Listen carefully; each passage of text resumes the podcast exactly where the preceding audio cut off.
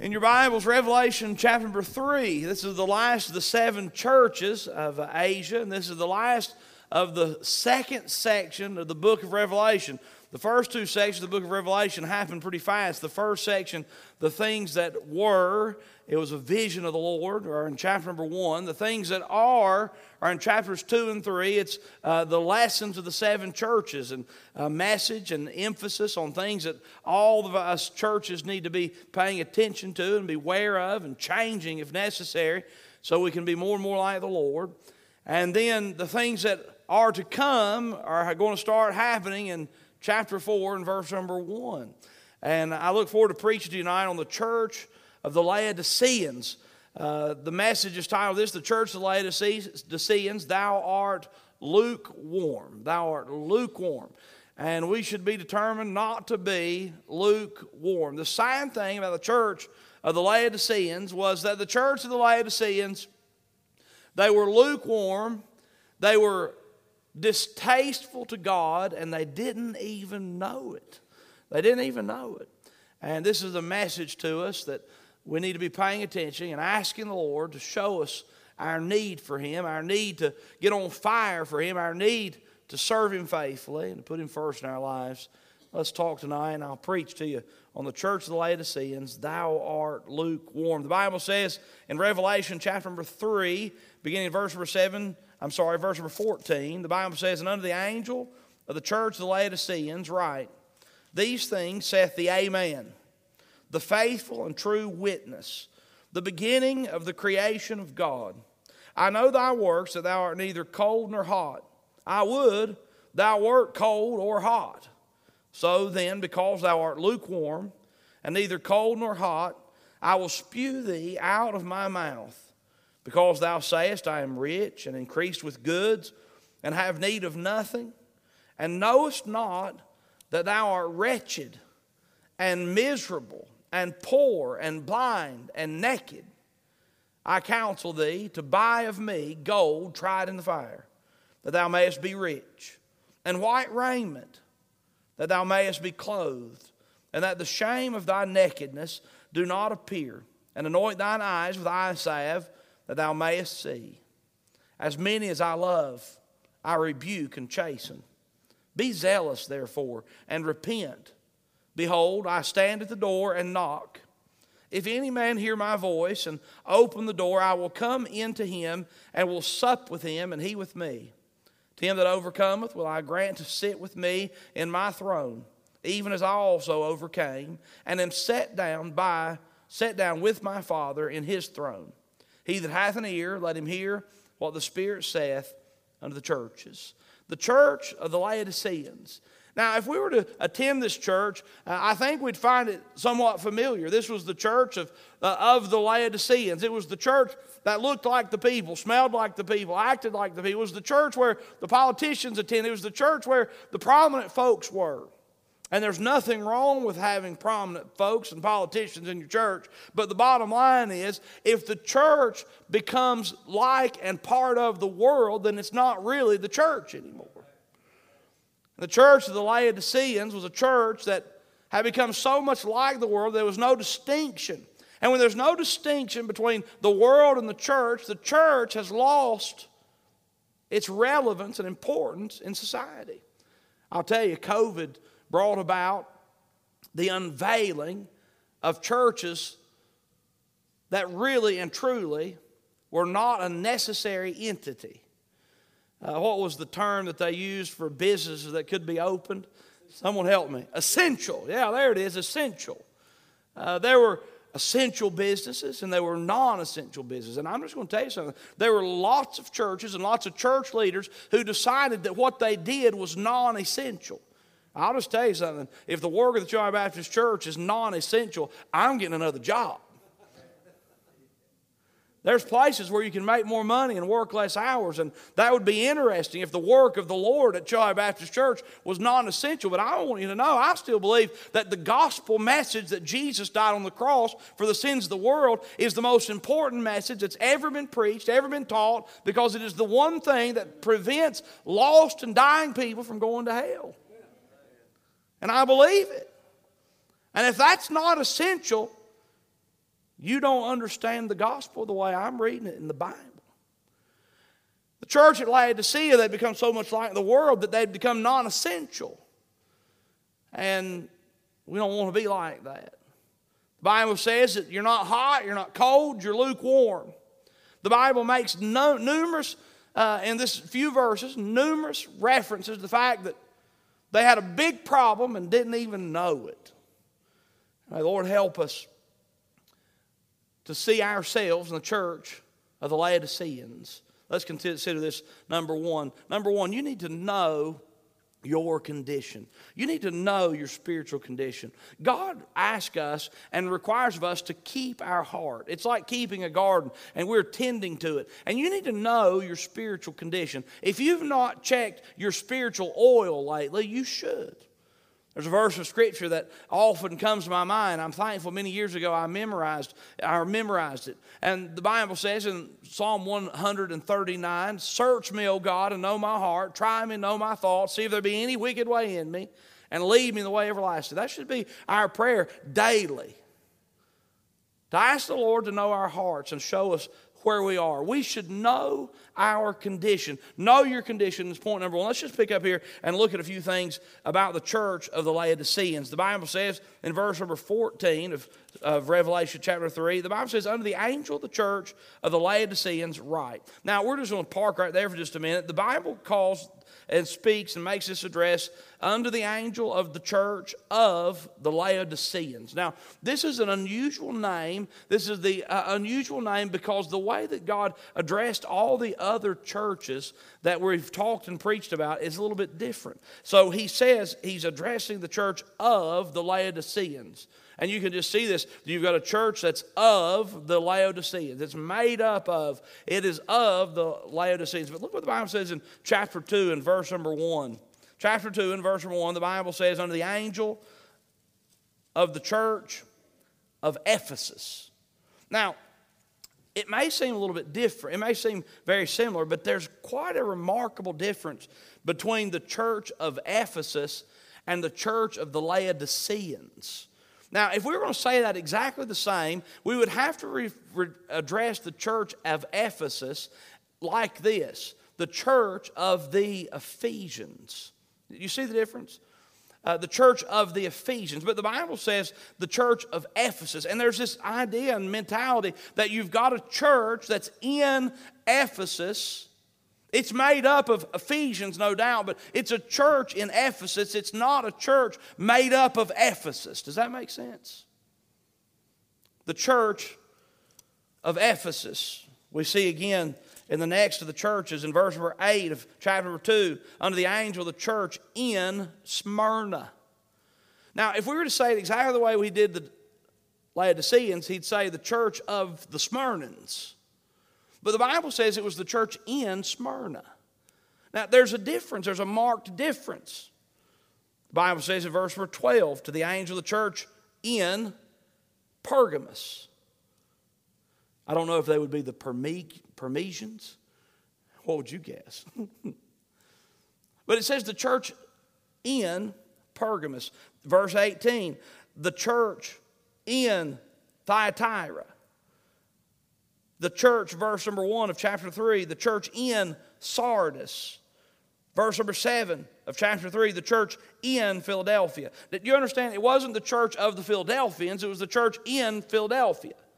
Now, what's so important about that?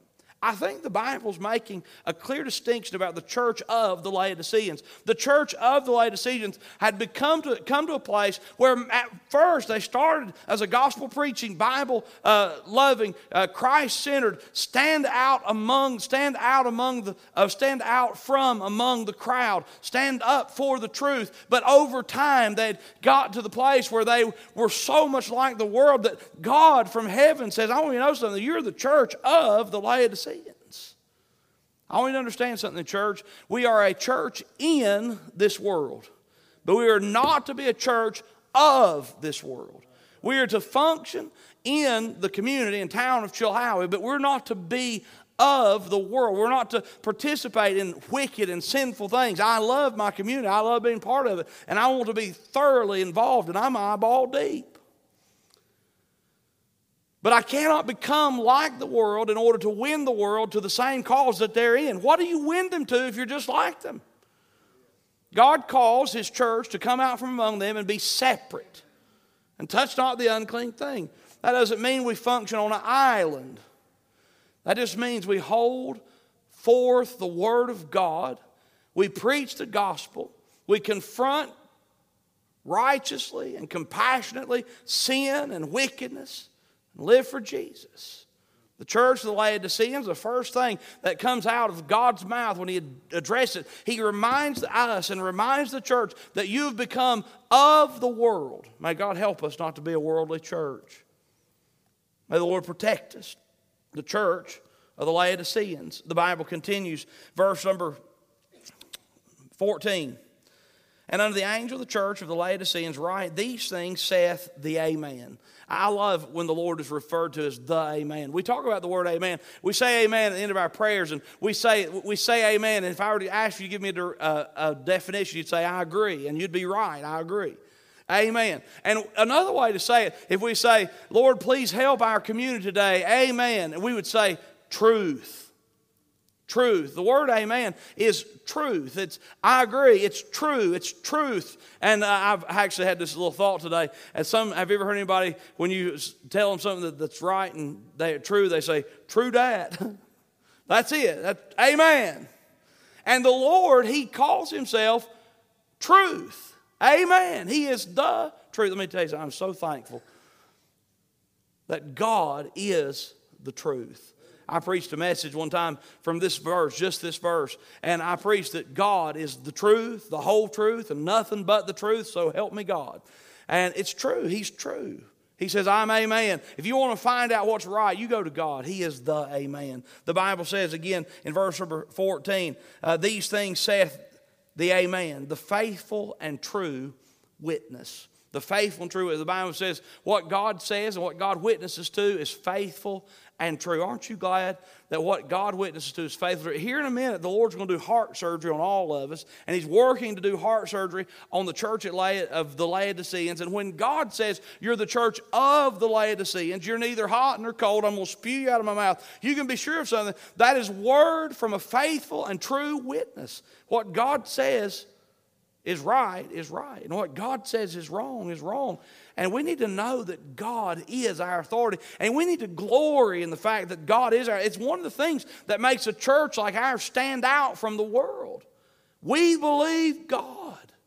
We believe His Word. Why should we? Because He's the Amen. He's the truth. Why should we? Because He's the faithful and true witness. The Bible concludes verse 14 the beginning of the creation of God. He's eternal. The Lord Jesus is eternal. He's from the beginning. When's the beginning?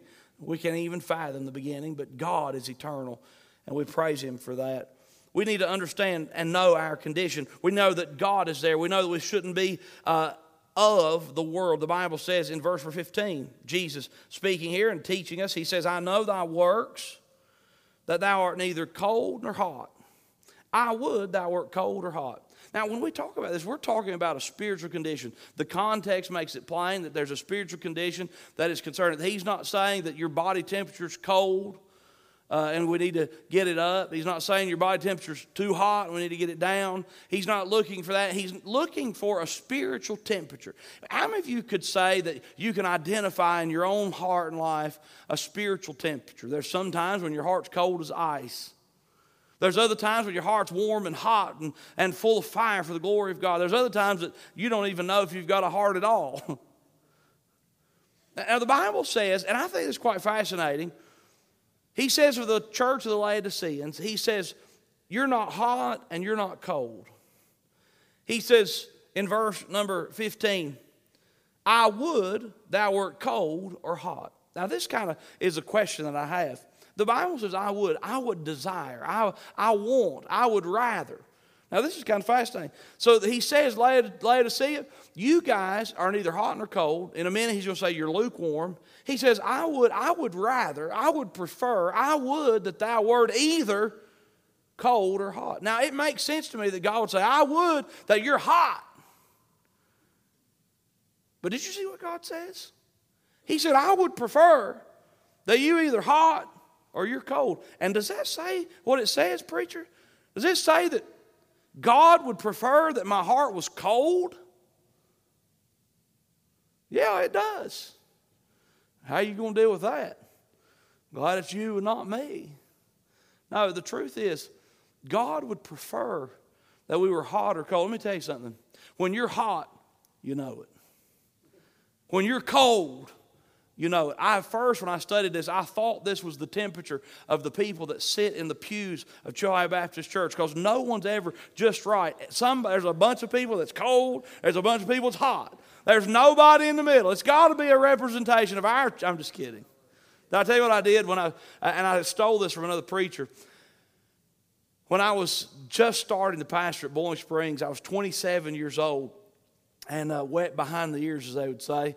And, uh, and I started getting just ribbed and given a hard time. There was a group of people, I'm freezing to death, a group of people, I'm burning alive, and you're trying your best to satisfy, ah! And somebody gave me an idea. And uh, I'd been getting, I got to where I was dreading going to church because people were fussing on me about this and that and everything. But, but it was all about the temperature in the church. And so I came up with something somebody gave me. I said, folks, I want you to know something. I'm doing my dead level best to get the temperature adjusted in this auditorium. I said, if you're hot, would you raise your hand? And there was people scattered all over the auditorium. They were hot. And they raised their hand. I said, I'm so sorry. I'm trying to get this worked out. I said, if you're cold, would you raise your hand? There's people scattered all over the auditorium raised their hand. They were cold. I said, here's what we're going to do. I got this figured out. Y'all switch places.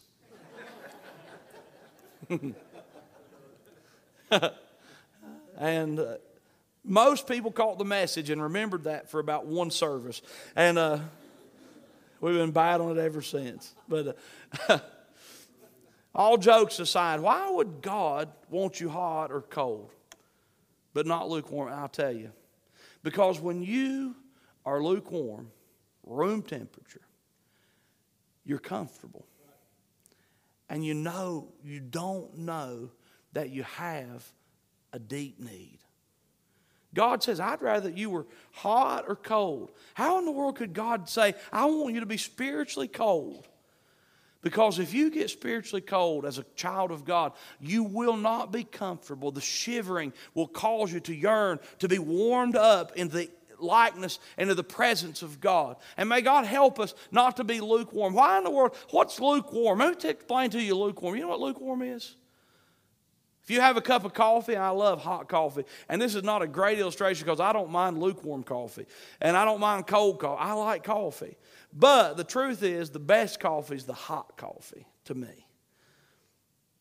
When my coffee cup sits out for a little while, what happens?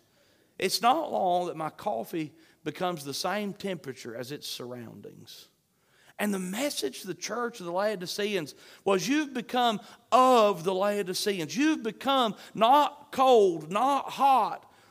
You've become like everything around you. And as a lukewarm church, you're in a position where you're not motivated to be more like me, to be in my presence, to see my work. You're not motivated as cold to grow and warm up. You're not encouraged as hot as, as somebody that wants to move forward for the glory of God. He says, Look, Laodicea, you're neither hot nor cold. You need to know your condition. The Bible says in verse number 16, So then, because thou art lukewarm, neither cold nor hot, I will spew thee out of my mouth. How many of you ever got a mouthful of something that didn't taste the way you expected it to? Titus this past week got a drink of a can of soda, and he turned it up to get a big drink. He poured a bee in his mouth. You know what he did? He spewed it out of his mouth quickly. the Bible says that God's not willing to palate, not willing to accept lukewarmness. Look, do you want your life to be pleasing to the Lord? I do. He does not welcome, He does not accept lukewarmness. God wants us to be hot for Him spiritually hot, and you need to know your condition. Where are you? And let me just tell you something. It's better to say, I'm cold as ice. My heart is cold as ice because you should not, as a child of God, be okay with staying there That is to say, hey, I'm okay. Let me ask you this question Do you know the condition of your spirit right now? Is it cold? Is it hot? What is it? Is it, eh, it's okay. You know what's sad? I'm afraid when we talk to most Christian people on a daily basis, the normal response would be, eh, it's okay. Let me tell you something. That, my friend, is lukewarm. You know the condition of your heart. Look what the Bible says in verse number 17. In verse number 17, he says, Because thou sayest, I am rich and increased with goods and have need of nothing, and knowest not that thou art wretched. Now he says, Look, you don't know that you're cold. You're lukewarm. You're comfortable. You don't know that you're cold. He says, as a matter of fact, you've come to a place in your spiritual life, in your Christianity, as a church, you've come to a place where because you, you look around and think, look, I'm rich. Let me just tell you something. You may say, if I ask you, are you rich? I don't think anybody would say, yes, I'm rich.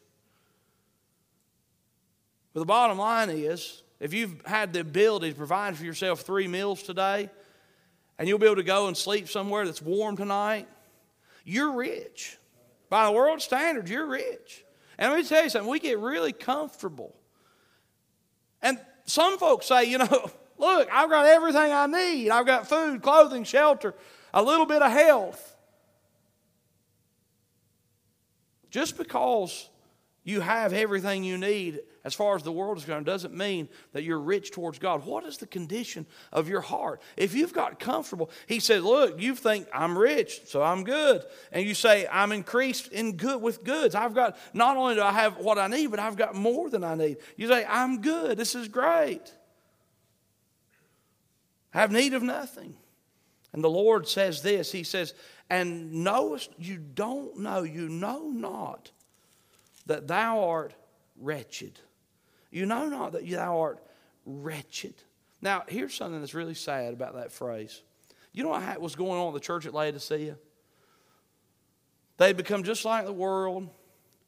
Things were going their way. They, they really weren't having uh, a lot of opposition because, I mean, they were just like the world. They weren't uncomfortable because they were lukewarm, room temperature. They, they weren't uh, aware that they had spiritual need because they just kind of, look, I've got what I need. I'm rich. I'm increased in goods, you know.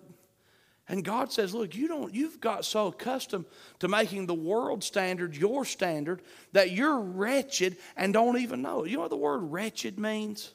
enduring toils and troubles. He said, You are wretched. You are dealing and going through and having a horrible time in your life, and you don't even know that it's a horrible time because you're deceived by the world.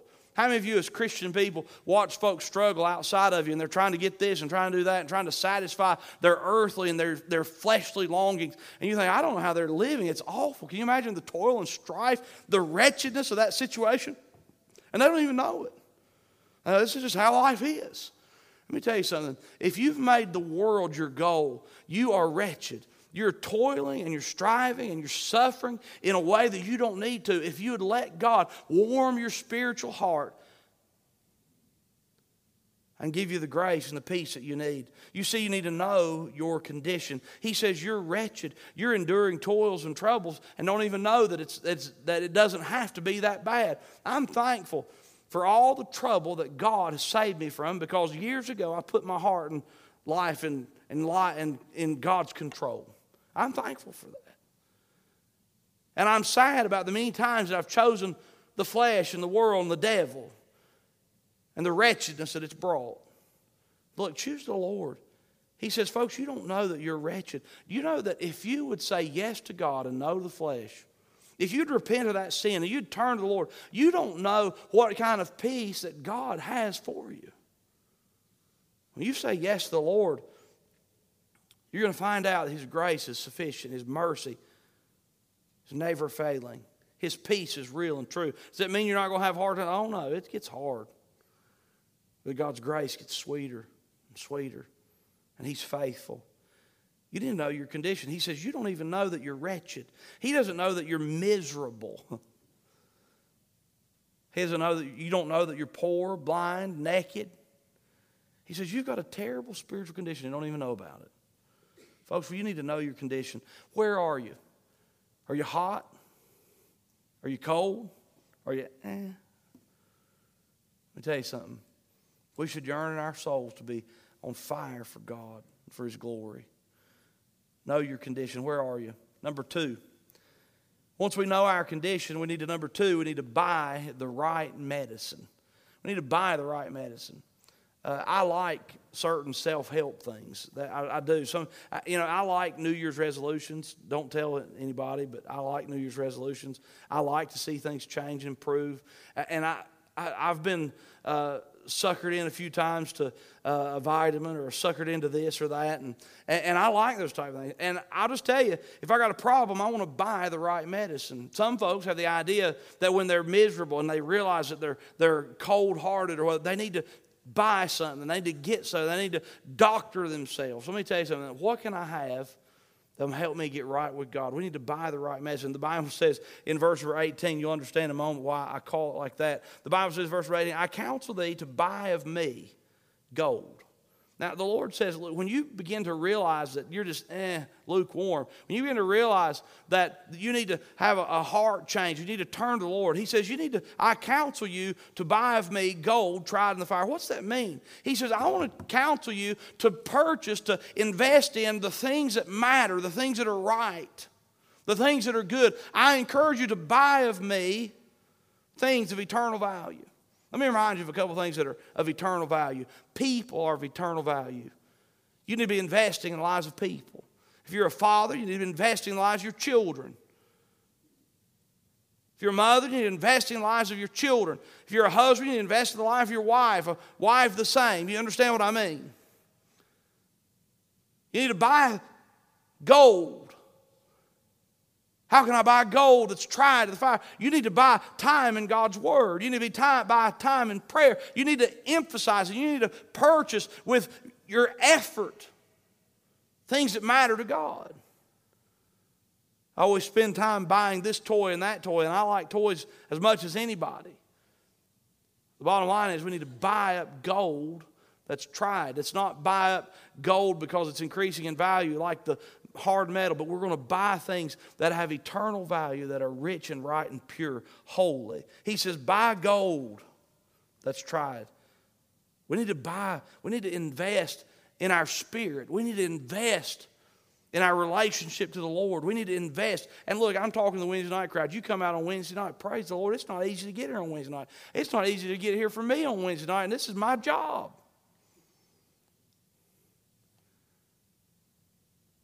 And making church a priority, making it a priority to bring your kids to church. God bless you. You're buying gold that's tried. Keep it up. Buy gold that's tried. The Bible says in verse 18, in the fire, that thou mayest be rich. Not rich worldly, but rich towards God. The richest person is the person that's rich towards God. And look what it says next and buy of me white raiment when you see white raiment, it's always a picture of holiness and righteousness. And God says, you need to buy right, buy of me righteousness. And that doesn't mean you can purchase your righteousness, but it just means that you need to be investing in righteousness. Let me tell you something. It's always right to do right. It's always wrong to do wrong. And God's people need to say no, no, no to sin. And it breaks my heart because the devil is deceiving God's people, and God's people are welcoming sin. And you need to ask the Lord to convict you fresh and anew of any sin that's in your life. That verse I quoted to you a little while ago from Psalm 139 Search me, O God. Know my heart. Try me. Know my thoughts. See if there be any wicked way in me. And when we acknowledge and God shows us our sin, we need to be willing to get rid of it. He says, Buy of me white raiment, holiness, righteousness. Holiness is right and good in the eyes of God. Buy of me white raiment that thou mayest be clothed, and that the shame of thy nakedness do not appear. Oh, may the Lord help us to say no to sin, and purchase. Buy the right medicine, gold, white raiment. The Bible says, concluding here in verse 18, and anoint thine eyes with eye salve, that thou mayest see. I think the byproduct of purchasing eternal things and, and investing in eternal things and the byproduct of righteousness is the ability to have eyes that can see clearly. How many of you ever remember a season in your life where you were just blinded by your own sin? How many of you remember a season in your life where you're blinded by your own sin? Me too. You see, when we begin to invest in things that are eternal, when we begin to emphasize righteousness and saying no to sin, the byproduct is we're going to be putting on our eyes eye salve so we can see and see clearly, see the way, see things the way God wants us to see them. And he's saying, church of the Laodiceans, you're lukewarm, you're cold, you don't even, you're lukewarm, you don't even know it. He says you need to buy the right medicine so that you can see exactly how you are. Buy the right medicine. And finally, number three, open the door. Open the door. If we find that we're cold, lukewarm, we need to know our condition, buy the right medicine. Number three, open the door. Look what the Bible says, verse 19. As many as I love, I rebuke and chasten. Be zealous, therefore, and repent. Now, listen, I hope that the Holy Spirit of God in your Christian life, as a result of this message, has convicted you of your sin. I hope that you've let the Holy Spirit search your heart and try you. I hope that the Lord has shown you some wicked way. And you need to be reminded of something. If you have guilt in your heart right now because of some sinful action, behavior, pattern in your life, I want to remind you of something that God, because He loves you, rebukes you and chastens you. You need to remember that God takes you to the woodshed because He's your loving Father. As many as I love, I rebuke and chasten. And so this is what the Bible says next Be zealous, therefore, and repent. You know what God wants us to do? God wants us to have an urgency, a zeal. You know what zealous is? Zealous is when, I mean, nothing else matters but what I'm zealous about. We need to get to that place where nothing else matters other than my relationship with Jesus Christ and a zealous spirit. We need to be zealous to repent.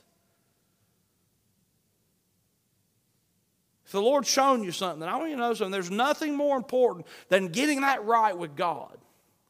There's nothing more important than repenting, changing your behavior, being different, trusting in the Lord, turning to Him. And you need to get zealous about it. You need to get to the place where you're scared to death that if you don't do something about it, God's not going to use your life. Zealous to repent. You know, the church of Laodicea, they may have heard a, pre- a message every now and then, and like, mm, that's good.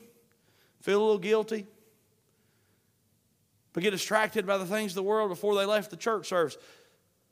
They just kept on doing what they've been doing. Zealous to repent. I pray the Lord will strike a fire in your soul and makes you yearn to be right with Him. You need to quit lying, cheating, stealing. You need to give up that bitterness and anger. You need to forgive. And whatever in the world it is God smote your heart about, you need to be zealous to repent. Open the door. I'll show you why I say open the door in this next verse. The Bible says in verse number 20 Behold, I stand at the door and knock. If any man hear my voice and open the door, I will come into him and will sup with him and he with me. I love this verse.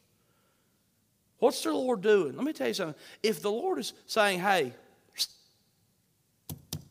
wake up, stop sinning, invest in eternity, get some white raiment, you're lukewarm. If God's saying that, He loves you. And remind, I want you to be reminded, and God's word reminds, He says, Hey, look, God is standing at the door going, I'm here. I want to help you. I stand at the door and knock. Behold, I stand at the door and knock. If any man hear my voice, do you hear the Lord tonight? You need to say, I'm sorry for that. Do you hear the Lord saying, you need to stop doing that? Do you hear the Lord saying, You've, your heart has moved away from me? Do you hear the Lord saying, You are cold? He says, I stand at the door and knock. If any man hear my voice and open the door, what do I have to do? I said, Lord, here I am. Do we have to know our plan for how we're going to make everything right? No. All I got to do is open the door. Here I am. I'm a hell deserving, dirty, rotten sinner. The Bible says, if any man hear my voice, I will come into him and will sup with him. I love this. He's going to come to you and sup with, with you. The only other places in the Bible that the word sup is used is in conjunction with the Lord's Supper in the upper room. In the first book of First Corinthians, when they talk about the Lord supping with his disciples, that fellowship and close communion, he says, I will sup with you. I with you, you with me. Do you know what God wants? He wants close communion. He wants a relationship with you. He wants to help you. He wants to guide you. He wants to lead you. He wants to direct you. He wants to protect you. He wants to use you eternally. He says, if you'll open the door, I'll come into you, I'll sup with you, and you with me. Verse 21 To him that overcometh, I will grant to sit with me in my throne. He says, I'm going to bless you. You'll trust in me, I'll bless you even as I also overcame and am set down with my Father in his throne. Some people have a hard time with that word overcometh. Let me tell you something, that doesn't have anything to do with how good you are. It has everything to do with you just opening the door. We overcome because he overcame. I'm going to overcome sin because he overcame sin by the, with his blood. The Bible says in verse 22 He that hath an ear, let him hear what the Spirit saith in the churches. The church at Laodicea, they were lukewarm. They had blended in to their surroundings. Do the people you work with know you're a Christian? If they don't, shame on you. People you go to school with, they know you're a Christian. You've blended in. Does your family know that your heart's God's? Or are you lukewarm? God says, I don't like lukewarm. I don't accept lukewarm. You need to yearn in your heart to be on fire for the Lord, for His glory. Buy the right medicine, open the door. I, I, really, it boils down to are you willing to change the course of your life in order to know and do the will of God? We're awful proud, aren't we? We're awful proud. The church of the Laodiceans, they had to get the place, and God called on them to zealously repent of their sin, vast in eternity, so that they wouldn't be lukewarm or cold any longer. May Lord help us.